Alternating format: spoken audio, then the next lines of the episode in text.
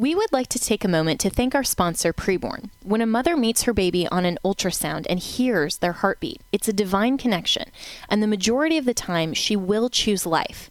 But she can't do it without our help. Preborn needs us, the pro-life community, to come alongside her. One ultrasound is just twenty-eight dollars. To donate, dial pound two fifty and say the keyword baby, or visit preborn dot com. Jenna Ellis in the morning on American Family Radio. I love talking about the things of God because of truth and the biblical worldview. The U S Constitution obligates our government to preserve and protect the rights that our founders recognize come from God, our Creator, not our government. I believe that Scripture in the Bible is very clear that God is the one that raised up each of you, and God has allowed us to be brought here to this specific moment in time. This This is Jenna Ellis in the morning.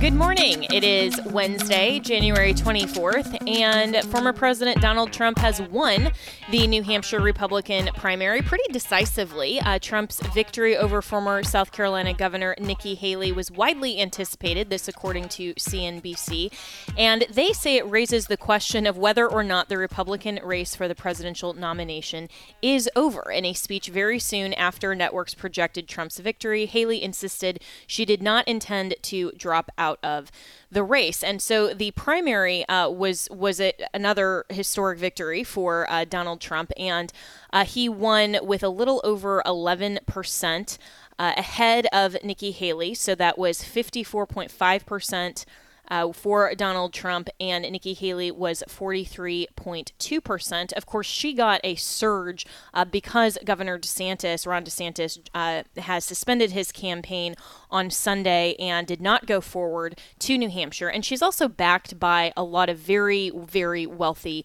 donors. And campaigns always come down to math. And I say this um, quite a lot. And, and even though a lot of people have, you know, varying um, emotions about this, uh, have a lot of support behind varying candidates, uh, really it comes down to a question of math, because um, as listeners know, I was supporting uh, Governor DeSantis, but I was very not surprised when he uh, suspended his campaign, because it comes down to two types of math. One, of course, is uh, the delegate math, and uh, looking ahead at uh, now South Carolina Super Tuesday, he of course was looking ahead to New Hampshire, um, seeing is there actually a pathway mathematically to the nomination, not just press ahead because we really hope that something amazing happens. Um, and the second kind of math that is very important, um, unfortunately, is money. Money drives uh, these elections. And so while, of course, we have this almost nostalgic or probably romanticized view of our of our country and the fact that, you know, anyone can run for president and, you know, these kinds of things, Um, really, not everyone can in practicality, because you need to have a lot of funding for this. And so Nikki Haley has a lot of funding. And so that type of math can propel her to continue, I think, even all the way through Super Tuesday if she chooses to.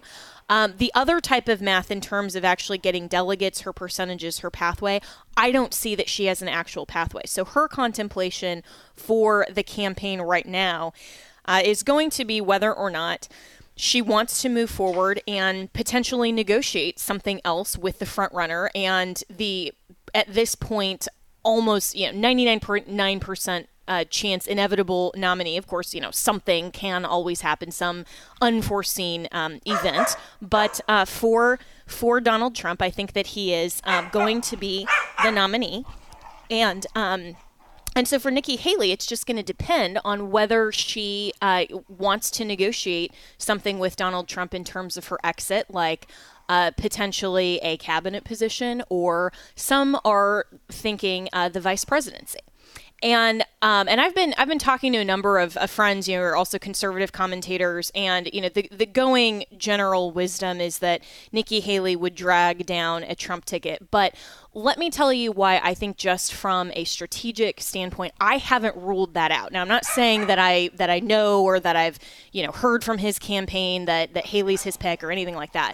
But just from a practical standpoint in terms of um, what the contemplation is, Donald Trump is a very strategic person. And when we look back to twenty sixteen and his pick of Mike Pence, it was because uh, Mike Pence brought the evangelical base to Donald Trump, who needed to convince uh, that huge voting bloc, uh, me included at the time, quite frankly, uh, that he was going to fulfill his campaign promises. He was going to uh, be uh, as pro-life as he ended up being in his in his first term. And so that was a very strategic decision. It wasn't because um, Pence necessarily was or wasn't the most qualified on some other metric. I think that there were other picks that he could have chosen that would have been just as, as qualified. And I think, um, you know, love or, or hate Pence and, you know, some of the, the feelings that people have now, obviously post twenty twenty election, very different. But if you go back to twenty sixteen and his contemplation at the time, it was a very strategic one. So when he's looking at now uh, being the nominee, how the Trump campaign is viewing this, um, I think is going to, again, be all about math, because Trump is going to have to look at the voting blocks and the demographics that he is not doing as well with. I mean, we know that he has wide support throughout the G O P. Um, as Governor DeSantis, I think, rightly said in his concession speech, um, voters are uh, among the G O P are wanting to give Donald Trump um, another chance. And that's become very clear. And that's why I think he's going to be the nominee. Um, but when he's when he's looking at the entire pathway, and he's looking at the entire uh, campaign, and he's looking now ahead to the general, there are disaffected G O P that are not the ardent MAGA voters.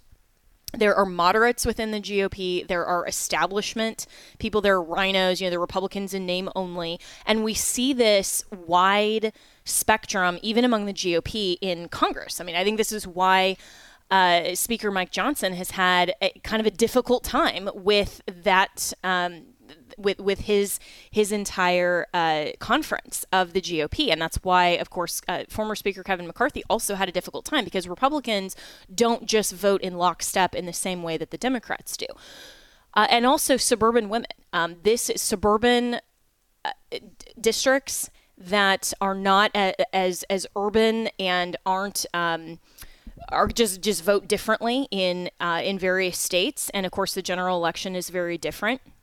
When you look back at twenty twenty, and I know that Donald Trump is going to look back at uh, you know what how he performed in different demographics uh, when he looks at minority voters. Um, so Nikki Haley brings actually a lot to the table, and other other. choices would as well. I mean, for example, Tulsi Gabbard, I think, would be an excellent choice as well, um, because she was a former Democrat who now has become an independent. She could appeal to the independents, the moderates, you know, some of these people that just on the math Trump needs to attract. And it's not suggesting in any way that his vice president pick would be a matter of necessarily policy, because he's going to direct all of that. It's going to be all about the math. And so if Trump picked someone like a Nikki Haley, which I know a lot of G O P voters would immediately say, well, you know, this is this is ridiculous. This shows that, you know, he's totally part of the the, uh, you know, the establishment wing now. And, you know, there will be all that kind of rhetoric on, on social media. I don't think that that would be the calculation. And if I was choosing to vote for Trump again, um, that wouldn't change my opinion in terms of the top of the ticket, just understanding the math involved. And I think what's going to be important is whoever he picks. And again, I'm not saying I know that it's Nikki Haley, but I think the longer that she continues in the race, the more that she is probably vying for that spot. Uh, I don't think that that would necessarily change anybody's vote, um, or, or should change anybody's vote from the top of the ticket. Of course, the vice president is important because they are one heartbeat away from the presidency. And, you know, if something happened and and Nikki Haley took over, but but my personal opinion, and, and I just speak for me, and everybody knows that, you know, we have a wide variety of opinions on this network. Um, but I think that any of the Republicans, even including Chris Christie, including Nikki Haley, would be better than Joe Biden. And that does include Donald Trump. I mean, of course, if if Trump actually could win the general, I've really um, con- I have I have some concerns about whether or not he actually can win the general. I think that's why they're looking very closely at the math. Um, but even Nikki Haley would be better than Joe Biden. And um, just because of the mere fact that she is a Republican, and I think that the people that she would bring in would be less insane progressive leftists. So um, so we'll see what happens. Uh, we'll see if Trump decides to hold off on that announcement for a while, or if they end up uh, negotiating more as time progresses. And, uh, and, and we'll kind of see what happens. But what was very interesting as well from New Hampshire um, last night, and our good friend uh, Steve Dace tweeted this this morning, and he said about twenty thousand fewer Republicans voted in the New Hampshire primary last night than in twenty sixteen. The eight percent higher turnout was driven entirely by non-Republicans. And uh, my friend Charlie Kirk posted this with a C N N clip, said, "Smoking gun, C N N has a New Hampshire voter who is voting for Nikki Haley in the G O P primary and will switch his vote to Joe Biden in the general election. This is an outrage. This must be fixed immediately." So, um, so Charlie Kirk is, is a good personal friend. Um, I think I think you know T P U S A otherwise does does really good work. Um, but I disagree with uh, with Charlie's analysis here. Just because any voter in any state could do this, even in a closed primary system, there is no metric by which a party should say to any voter, hey, um, we're going to have a a qualification or a purity test on whether or not you can uh, register as a Republican or as a Democrat. Or in states that have open primaries where um, anyone, no matter how you're registered, even independent, unaffiliated, like my former home state of Colorado, I was registered unaffiliated, but I chose to get the Republican Party ballot, and, and you can only vote in one primary. It's not like if you're independent or unaffiliated, you can then vote in both primaries of, of the two uh, major political parties. You can only choose one, but you get to choose. And that's just the way that our system works. And some people prefer, and and Republicans were even talking about this in twenty twenty when uh, when Joe Biden was the likely front runner for the Democrats in twenty twenty. Uh, there was a lot of talk of Republicans saying, well, in the states that it is an open primary, or in states even where it's a closed primary, go switch your voter affiliation and go vote for the least worst Democrat, so that hopefully um, we we can kind of get rid of the worst of, uh, in our perceived mind, the worst uh, candidate in the Democrat primary. So clearly, um, some of the Democrats are doing the same thing. They would rather have Nikki Haley at the top of the ballot than Donald Trump. And this isn't, with, with total respect to, to Charlie Kirk, I think that this is kind of a um, a misnomer in terms of how the primary system works and also how the general election works, because there are going to be people who are sincere uh, Republicans and who um, who vote in the Republican primary, who vote for Nikki Haley. Then if Donald Trump wins the nomination, they're going to say, you know what, I can't vote for Trump. So in a general election, even though I'm registered Republican, I'm going to vote for Joe Biden anyway. Right. And there there's no law against that. We can vote for whoever we want in the general as American voters. That's entirely within uh, the, the scope of our own power to self-determine how we vote. So I think we need to be really careful when we're analyzing this to not just be mad that Democrats are maybe a little bit smarter sometimes at how the rules are set up. But it's the same thing as when Hillary Clinton was protesting and all the Democrats got super mad that Hillary uh, won more of the popular vote in twenty sixteen than Donald Trump. Well, who cares? The popular vote isn't the metric and isn't the measure by which we select our president. That's the Electoral College. And he got the majority of the delegates to the Electoral College. I mean, it would be like, and, and I'm going to go out on a limb here and use a football analogy, so so bear with me if I get this slightly wrong, but um, but it would be like, for example, if um, if the Super Bowl losers said, well, we had more overall yardage, so I'm so outraged that, you know, the team that beat us by two touchdowns, Uh, th- th- they're the declared winners instead of us, even though we've moved the ball totally uh, yardage-wise um, further. That's not the measurement. You have to actually score uh, touchdowns. You actually have to score points, field goals, those kinds of things. That's that's how the game works. And everybody knows that when they're participating in the game. So I think we need to be really careful in terms of how f- kind of outraged, quote unquote, we are as conservatives when we look at the rules. And I think that overall, the Republican Party needs to do a lot better job of looking at the rules, playing by the rules, and quite frankly, taking advantage of the rules. You can have strategy. That's that's allowed, just like uh, just like in football. You can have strategy of how you move the ball and how you put points up on the board. So um, so we'll see if Nikki Haley continues. We'll see if Donald Trump announces a V P anytime soon. It's going to be very interesting, and we'll be right back with more here on Jenna Ellis in the Morning.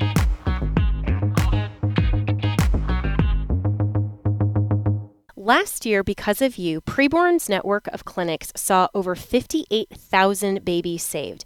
Thank you to all who made this possible. Let's celebrate these precious babies. Dominique really struggled with her faith when she found out she was pregnant. She didn't know how she could carry her baby to term, but she called on God for help and asked for a sign. That's when she ran into who she calls her guardian angel on the steps of the abortion clinic. This man told her there is a better way, and he walked her across the street to a Preborn network clinic. When she saw her beautiful baby on ultrasound and realized that he was an actual person living inside of her, the answer became loud and clear.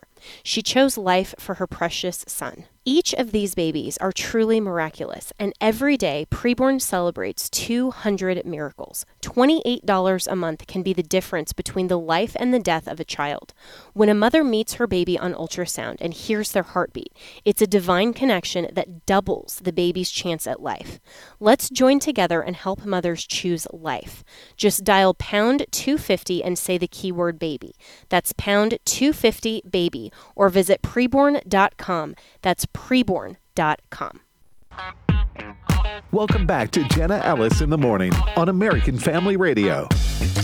Welcome back, and I want to welcome in our good friend Joel Rosenberg, who is the editor-in-chief of All Israel News, and you can find that at all israel dot com, and we're always so grateful and fortunate to have him uh, regularly on this show to give us updates of what's going on in Israel and the Middle East, and also for the evangelical world at large. So uh, Joel Rosenberg, I was talking in the first segment um, about the New Hampshire primary and Trump's um, a, a little over eleven point win, and this is now uh, down to just Trump and Haley. So um, first of all, your reaction overall to the primary and uh, what this portends for the general election. Well, it's great to be with you again, Jenna, and shalom from a very rainy and chilly uh, Jerusalem. Uh, yeah, we are watching over here uh, the uh, the primary process because we're really curious, uh, you know, who is going to emerge as the next, not only the Republican uh, nominee, but who will be the next president of the United States. Um, Biden has been, let's let's just put it charitably, a mixed blessing. He's not horrible. Uh, he's not A O C or Rashida Tlaib within the Democratic Party, but he he seems to love the Iranian regime as much as he loves Israel, and it's just weird, right? You and I have talked about that. So, look, I, I um, first of all, I, I w- I'm very impressed with Ron DeSantis, and I just want to say that I'm not taking a position. I'm not in your position. I'm, we're not endorsing or not. Um, we're a non-profit, nonpartisan website. But I thought uh, he is DeSantis is one of the most uh, impressive governors. So. Um, I don't know that the campaign was run so well, um, and he just didn't inspire. So that leaves us now with only uh, former President Trump and Nikki Haley, um, both of whom I think have real strengths, uh, but also both of them have some serious weaknesses. Um, I will tell you that I think Nikki Haley has done a lot better in this campaign overall than I, I would have thought. Let's, uh, you know, I really thought that it was going to be a two-person race between DeSantis and um, and, and Trump.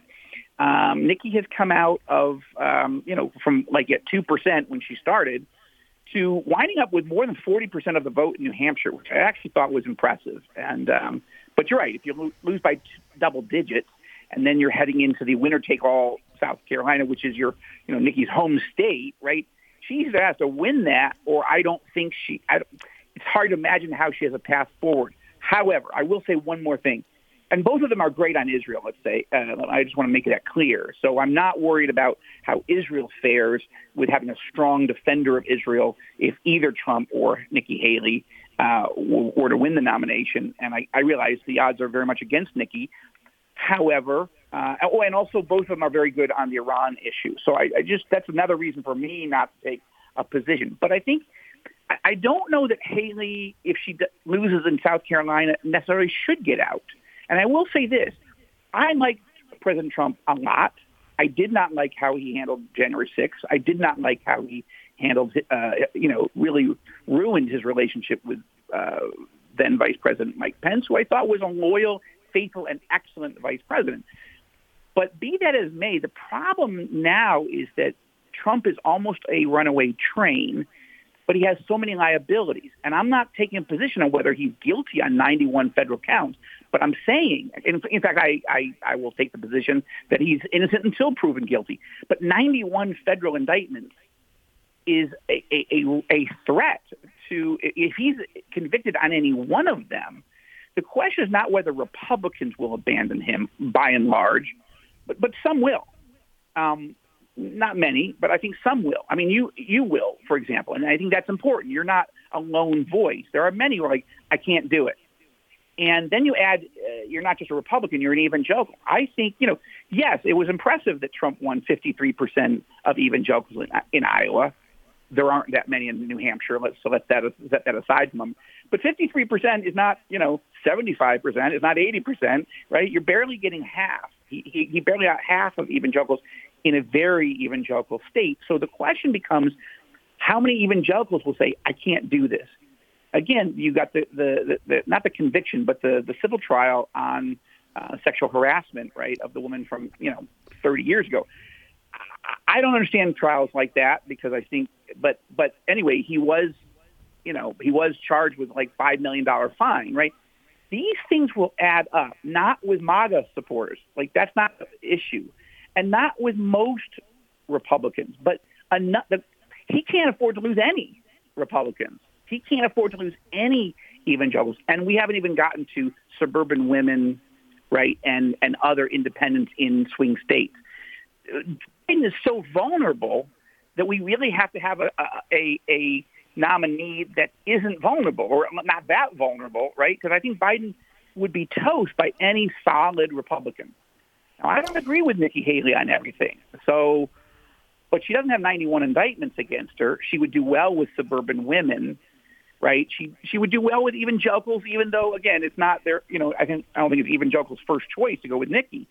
So, I'm just saying that it's a very dangerous road ahead, in my view, um, because I believe in democracy. So, if if the Republican Party wants to go overwhelmingly, but not, you know, conclusively, or let's say uh, unanimously with Trump, fine, that's democracy. But but Republicans don't get to decide how independent voters and even even ten percent of evangelicals bailing on the president, um, or former president in the fall, will, will, will probably ruin his chances. And so those are big questions, and I don't have answers from them for them way over here. We have our own big questions over here. And and Joel Rosenberg, I think that's um, really good analysis, and, and it's almost like you listen to uh, to my opening segment um, talking about, you know, all, all of these things, and um, and I would agree with you and on the difficulty in terms of the pathway. And this is not because Um, either you or I, um, you know, have any animus against uh, President Trump or, you know, anything. It, it's just the reality of it. And it comes down to math um, and it comes Sure. down to looking at these demographics. So what I was suggesting in the first segment is that um, if and when Trump becomes the actual nominee, he is going to look at that strategically. We both know he's very strategic and will look at where his weaknesses are in terms of the math of getting to um, the the two seventy in the general election. And do you think that there is any vice presidential pick that could make up for some of that? I mean, obviously the legal questions sort of stand on their own. There's not a candidate that uh, for vice president or a pick that could could mitigate that.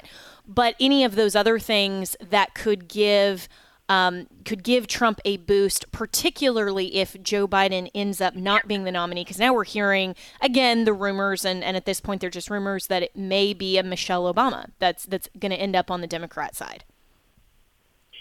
Yeah, okay, so that's a really great set of questions, and I will say I wrote a column uh, a couple months ago about the, the chance of uh, Michelle Obama popping up to replace Biden at some point. And I, I think that's still a realistic possibility, maybe probability at this point.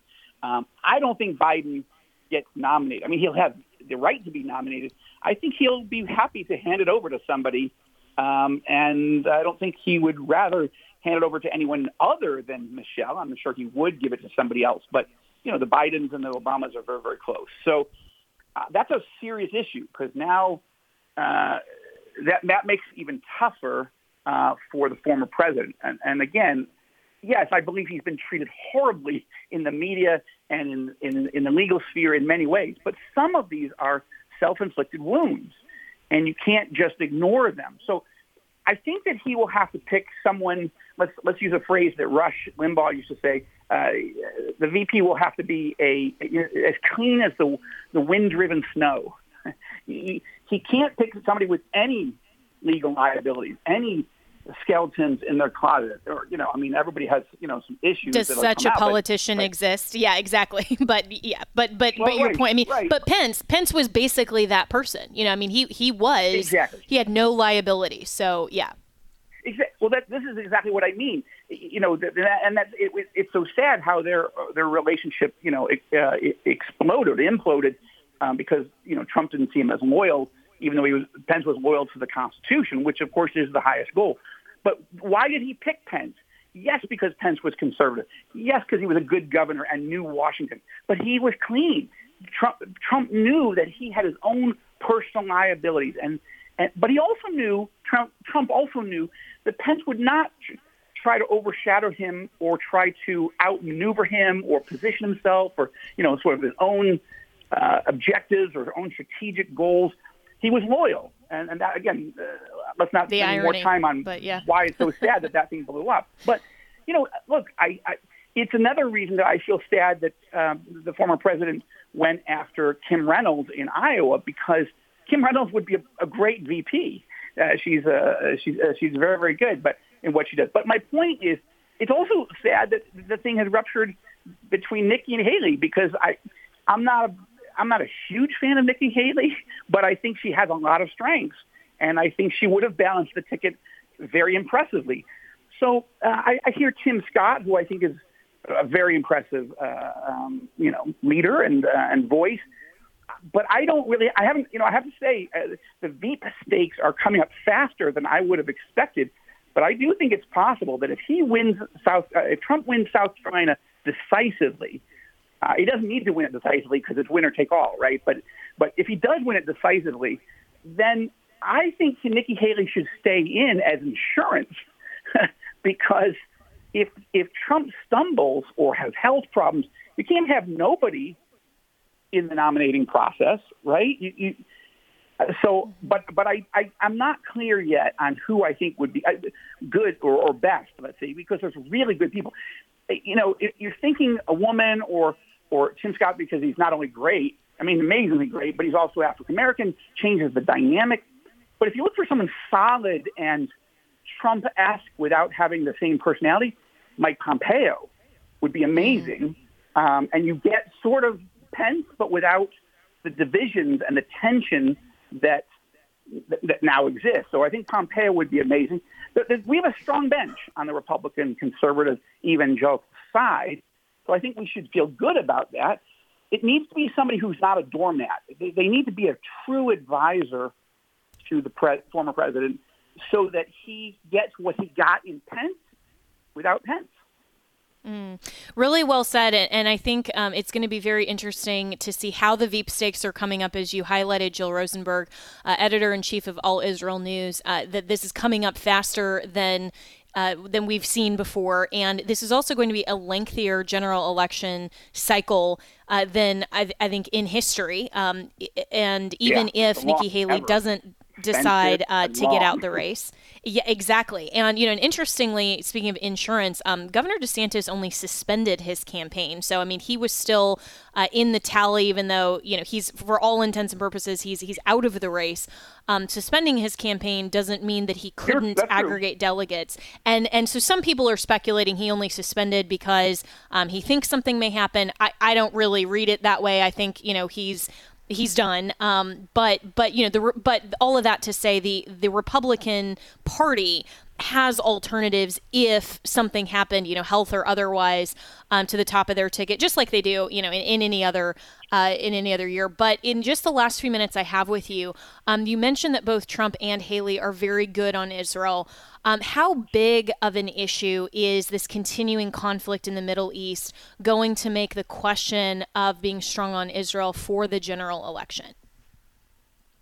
I think it's going to be actually a big issue because I don't see uh, this war uh, here in the Middle East uh, winding down anytime soon. I think it's going to, about to get much, much worse, Jenna, because we are winning decisively in Gaza. It's been painful, very, very painful for us here, but we're winning. Uh, the latest intelligence estimates by Israel uh, is that we've we've destroyed fifty percent, killed killed fifty percent of Hamas uh, uh, soldiers, or we or we so severely wounded them. But if you add up those numbers, it's fifty percent of the Hamas war machine. So that's very, very impressive. But the war is building and expanding in Lebanon, and I think in the next month or two we may see a massive war. It's right, it's a skirmish right now on our northern border. But Hezbollah is much larger, and they're backed directly by Iran. I think Iran, not not Hezbollah and Hamas so much, but Iran is going to be a central major issue. And this is going to be a challenge for President Trump. And I and I say this because he's great on Iran, but he, um, he doesn't want to be involved in a war in the Middle East under any circumstances. I understand that. But on the other hand, Iran is about, like, a month away from being able to build nuclear weapons if they decide to do it. So, uh, and, and, you know, and we're being attacked. Uh, U S ships are being attacked. U S soldiers are being attacked by Iran, Iran directly and by Iranian surrogates. Biden's doing almost nothing. And so this is going to challenge Trump's strength and one of his weaknesses. His strength is um, he's super pro-Israel and he's super anti-Iranian regime. Good. Amen. God bless him. I've told him that to his face. The weakness is he doesn't want to engage in any foreign wars. Well, none of us do, but America's number one ally here in Israel is is involved in a in a in a multi-front war against Iran, and I think that, I think this thing's coming to a head. And twenty twenty-four, Jenna, I'll just wrap up to say, may be the most dangerous year in the Middle East in modern history. Mm. And and and I, I would agree with you that while I really respect uh, President Trump's view on not engaging um, in wars and not being, you know, a, a warmonger like, uh, frankly, uh, some Republicans are, um, there are times that you just don't have any choice. I mean, America as um, as a world power is not A, a superpower that can just stand idly by in some instances, especially when it is uh, with our allies. I mean, obviously, we don't need to needlessly provo- provoke or engage, but there are some times right. where, you know, the fight comes to you, and sometimes, you know, you, you can't just back away and say, well, we're going to ignore this. We're going to try to be Switzerland here. It doesn't work like that. So it's going to be very, very interesting to see how all of this um, unfolds. And Joel Rosenberg, always really appreciate it.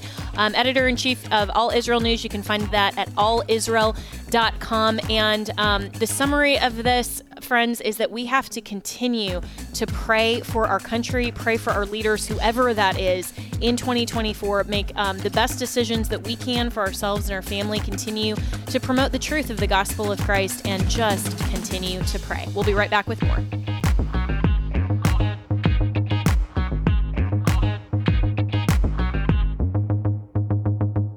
If you're like most of us, you're paying way too much for healthcare.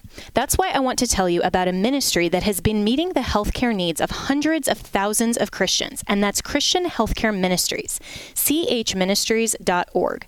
Christian Healthcare Ministries is cost-sharing made easy. For over forty years, this unique model has allowed believers to choose their own doctors without worrying about networks or waiting periods, since they are not insurance, but a faith-based alternative to insurance. Members not only get advantage advantages from the affordability, flexibility, and reliability of C H M, but they also receive access to twenty-four seven telehealth services at no additional cost. It's no surprise that doctors across the country appreciate working with C H M, and so will you. It all starts with a visit to c h ministries dot org slash A F R. That's c h ministries dot org slash A F R. Christian Healthcare Ministries is the longest-serving health share ministry, serving all fifty states. Share the good news with a friend, too. c h ministries dot com slash A F R. Make the switch today with anytime enrollment. Welcome back to Jenna Ellis in the Morning on American Family Radio. Well, the A F R uh, radio network is still promoting uh, Preborn, and we are still asking you if you would like to be the hero of every preborn baby in this nation and an ambassador for eternal life for every mom, dad, and family that walks into a preborn partner clinic. Then your gift of twenty-eight dollars would provide a woman seeking an abortion a free ultrasound and give the mom an opportunity to choose life for her baby. one hundred forty dollars provides five free ultrasounds and reaching five women with a message of life. So you can go to A F R dot net and click on that banner to uh, promote and be involved in our Preborn campaign. We are hoping to sponsor forty-five hundred babies this week or four thousand five hundred ultrasounds. So again, go to A F R dot net and click on that banner for Preborn. And we so appreciate uh, your partnership in this important project and really doing the ministry of uh, promoting life. So, uh, Karine Jean-Pierre, who is uh, probably the the worst press secretary in, in the history of press secretaries, um, this is, uh, as our, our friend Jesse Kelly uh, calls her, diversity hire Karen. Um, I, and I think that's apt, and I always, I always just, just laugh at that because it's so true. Um, she actually said that she's certainly glad the Biden administration sued Texas to remove ineffective razor wire at the southern border uh, because it got in the way. She's literally admitting that the administration's goal is to increase illegals crossing the border. Listen to this. I don't have the, the specifics on the, what the border security is going to do and how they're going to do it. Look, we are uh, certainly glad that the Supreme Court uh, made the decision to, to uh, uh, vacate the injunction that prevented border security to actually do their jobs, to do humanitarian work, to actually in, uh, to actually uh, enforce laws, uh, and it got in the way. It, and what uh, and what was put forward that what what uh, what uh, Texas was doing, the governor was doing, was actually ineffective. And that's something that we have to remember. It was ineffective. Hmm.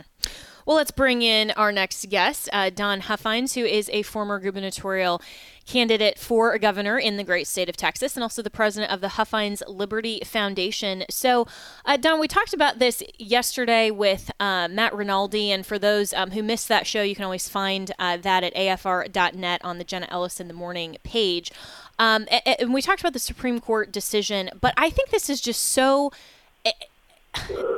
rude to the American people, for lack of a better word, that she's actually admitting that the federal government is trying to interfere with Texas, trying to secure its own border. Well, Jenna, the federal government has never secured the border, and they never will. Uh, this is a pre- uh, coordinated attack uh, against Texas. Look, uh, demographics is is one hundred percent political.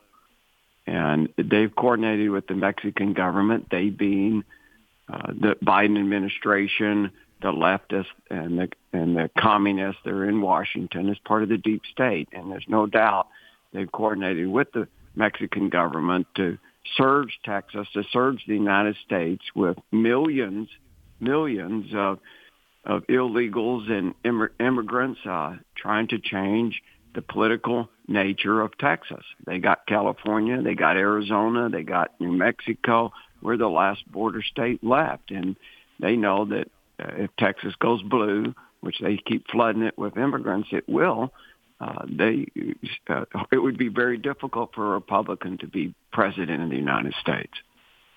And that's exactly uh, their goal, is to turn Texas blue and to ensure uh, that exact outcome and to, um, in my view, infiltrate the United States uh, from within.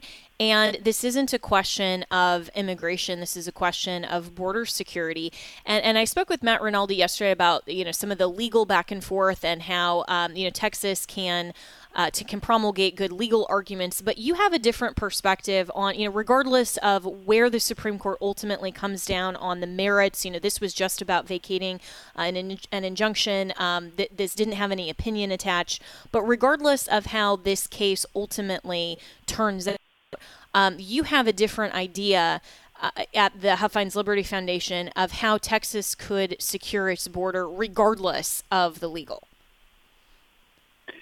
Yes, uh, at the Liberty Foundation and things I've been talking about for a couple of years now or longer, uh, we've got an option that, that avoids the federal courts, and that is to put economic pressure on Mexico. Look, Mexico really is our enemy. Uh, they've done more to undermine our state and our government and the United States of America and Texas than all of our enemies combined were are supposedly enemies, Russia, North Korea, and, and China. And Mexico smuggles in all the drugs. They're responsible for the sex trafficking, the murdering, all the cartels, the most evil uh, criminal organizations in the world. And the fentanyl's killed one hundred thousand people, and they've done it for decades. And this is a this is um, a pre-coordinated attack again because they the cartels make the money. The Mexican government wants them to make the money so they can funnel it back to the politicians and the judges in Mexico. But we need to put economic pressure on Mexico, and we can do that. Mexico will respond. Mexico can secure the river. I was on the border committee, the border security committee, when I was in the Texas Senate. I was vice chairman, and we got all the reports from the Border Patrol and the military and everything else. I've taken all the tours, and, and they always told us that when the Mexican army showed up, the Marines down there, they could go to lunch because no one crossed the river. Mexico can absolutely secure the river, but they won't do it unless they've got an incentive, and we're going to give them one if we wanted to in Texas. We, every road that leads to the bridges is, is a state road. We paid for it. We can un, we maintain it. We can unmaintain it. We can pull up the road. We can shut down the commerce. We do eight hundred million dollars worth of trade a day, per day with Mexico. We can shut their economy down. They're, no, they're one of thirteen percent of their G D P is tourism. We can run an ad. We can start running hundreds of millions of dollars worth of ads.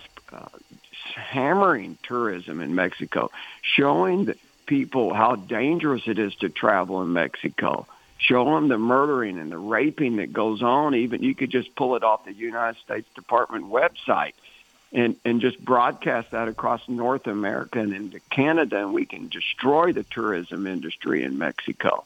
We could search airplanes as they land in, in, in Texas for drugs and all the vehicles for drugs. We can shut that country down until they secure the border, and the federal courts can't do anything about it. And sticking with Don Huffines, who's the president of the Huffines Liberty Foundation, you can find that at huffines liberty dot com. And you have uh, a white paper about uh, giving power of immigration back to the states, and uh, some of this plan even more laid out. So, uh, so. It basically ignoring the federal government and doing this anyway, um, maybe for, you know, some of the optics purposes, or this kind of clash between state and federal won't be, you know, quite as big on some of the platforms like Fox News. But where is where is the Texas Republican Party in this, um, and specifically Governor Greg Abbott on on this kind of what what I think is a much better idea to just ignore the federal government and do what you're supposed to do for the people of Texas and, and America anyway? Well, I'd like to think that we had a governor that would do it. Um, our governor believes in incrementalism, and all that proves is that you don't have courage. It's not, it's not a successful policy where you're putting razor wire up or floaties in the river, or You're, you're putting, you're spending two billion to three billion dollars a year of Texas taxpayers' money to supplement security down there, and the border's more open than it's ever been. It's just a waste of money. Those are bad policies because, again, it just doesn't show you've got your, you're bold or courageous. And, and what we need is someone that is. and he's not. He's a political animal, and he's going to do the minimum he needs to do to stay in, to uh, curry favor with Republicans. Uh, we need to recognize the seriousness of the situation. Uh, they have and will continue to surge that, that river. The federal government, it will never secure the border. They're getting exactly what they want, Jenna. They're changing Texas. They're changing the United States of America. They did this to Western Europe. This is a coordinated attack around the world. And I'm, I've really come to the realization that when we took uh, Gaddafi down in Libya and we and we started the program to take Assad down in Syria and all the Middle East problems, that we were, that the United States of America was directly responsible for, to turn those places into into a basket case, those countries, and millions of immigrants flooded into Western Europe. That was a coordinated attack to destroy the culture of London and Paris and, and the Scandinavian countries. And there's one country left over there now holding the line, and that's Hungary. And now they switched to the United States of America, and they're doing the same thing. The founders of our country knew this was possible. It's why they gave immigration authority to the states, and the federal government and the, and the Supreme Court changed it in the late eighteen hundreds after the Civil War, because they knew the federal government could weaponize for political reasons immigration. And that's exactly what they're doing now. So we have got to wake up to what's happening. And to answer your question more definitively, the Republican Party in the state of Texas is probably not going to do anything about it, because we don't have the one thing we're lacking in America more than anything else from our leadership, and that is courage. Courage. It's the tip of the spear of all virtues, and we don't have any of it. Uh, so well said, uh, Don Huffines, and and this is why uh, listeners will recall that in my personal capacity, um, I, I endorsed you in the primary uh, for governor of Texas, and I wish that you were in that position to actually enforce and be the decision maker of the policies that we're talking about, because there is such a disconnect, I think, um, Don Huffines, between what Republicans say that they want and voters generally. I mean, the number one issue coming out of New Hampshire yesterday was immigration, according to Republicans who answered those polls and, and, and the people who came, who were, you know, the exit polls. The number one issue is immigration. And yet, when you have a real conservative like you that is running to actually be in office and be able to do something about it, not just uh, not just look at Greg Abbott kind of, you know, taking a back seat to all of this and maybe having a couple of good media hits. So where is the disconnect between what voters say they care about versus the actual turnout and election and selecting leaders that have courage? Well, here's the problem. I, when I was in politics, I realized that politicians are not in office to solve problems. I'm a businessman, and, and we we solve problems, and we monetize those solutions to make money, and, and we have a reputation to think about, and we're ethical. Otherwise, we go out of business. That's not the case with politicians. They're in the business to lie, and most of them lie continuously all the time. So it's it, it, the key here is to wake up the sheep to what's going on. Politicians will come and ask you for your money and your vote, and they'll tell you what you want to hear. And they're never going to take the hard vote. They're not there to solve the problems. And and it's a sad state that we're in, but that's the facts. And, uh, you know, that's why I, ha- I created the foundation, the Huffines Liberty Foundation, to come up with the solutions to the problem and not the solutions to, to the symptom of the problems, like the razor wire on the border or, or the, even the wall on the border. The wall doesn't do that much. All it does is funnel all these people to the checkpoint so the federal government can check them in and let them loose in the United States of America, because they're processing them over in Mexico, which is totally unprecedented, if not illegal, where they give them these pardon papers. And when these folks get to Texas, they've already got their paperwork all done and filled out with via the internet and apps on their phone.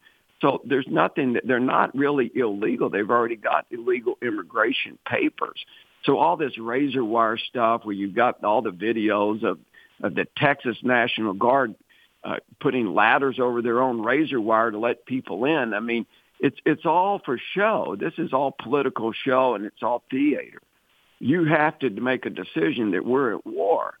And we're and the war does not mean it's a shooting war, believe me. And I'm not saying that we should get into one, a shooting war. But this is a war, and people need to understand it, and they need to communicate that to their to their elected office holders. We're not going to tolerate it anymore, because we're, we're we, this is this is why Trump's going to you know has has the best chance of winning, is because he hits the Democrats in the face, and they can, and the Republican establishment cannot control him. Yeah, really well said. And Don Huffines, I I totally agree that the the Republican base needs to not just take, you know, some of the the top level talking points from, you know, the R N C or from Fox News or, or whatever, and then and this kind of selected outrage and, and this theater, because it really is. I mean, media, and, and I've been involved in media for a long time and have been on all the networks and everything else, and I can tell you one hundred percent it is all fake news, because when, when they when they go out and have their talking points, they want to shape it a certain way.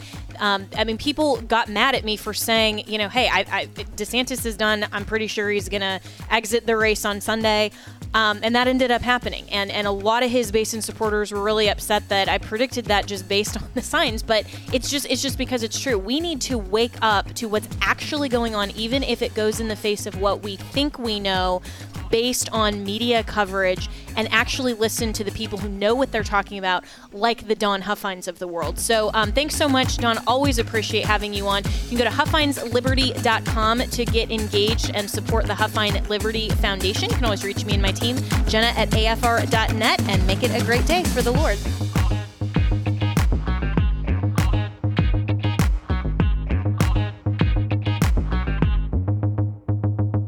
The views and opinions expressed in this broadcast may not necessarily reflect those of the American Family Association or American Family Radio. I want to thank my sponsors, Preborn and Christian Healthcare Ministries. Preborn Network clinics have rescued over two hundred thousand babies from abortion, and every day they save two hundred babies' lives. But they can't do it without our help. Will you head over to preborn dot com slash A F R and sponsor an ultrasound? Christian Healthcare Ministries is the longest-serving health cost-sharing ministry, helping Christians pay for and pray for one another's medical bills. Make the switch today and start saving. Visit c h ministries dot org slash A F R. That's c h ministries dot org slash A F R.